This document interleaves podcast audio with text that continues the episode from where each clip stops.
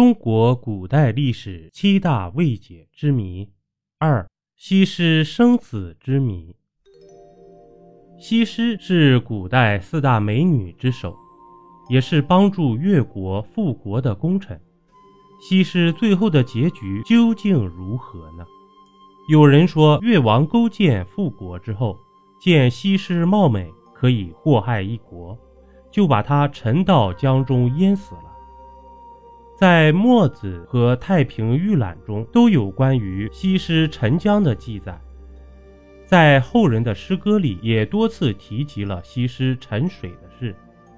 李商隐的《景阳景》写道：“长断浩王宫外水，濯泥犹得葬西施。”皮日休的《管娃宫怀古》中写道：“不知水葬归何处，西月弯弯欲笑贫。”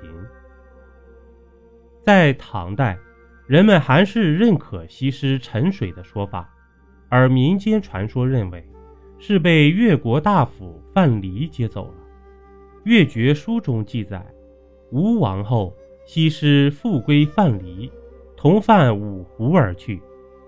而在《史记》里有范蠡的详尽记载，却找不到有关西施的只言片语。具体的结果仍然是一个难解的谜团，让人非常的遗憾。本集播讲完毕，点个关注，订阅一下哦，下集我们不见不散。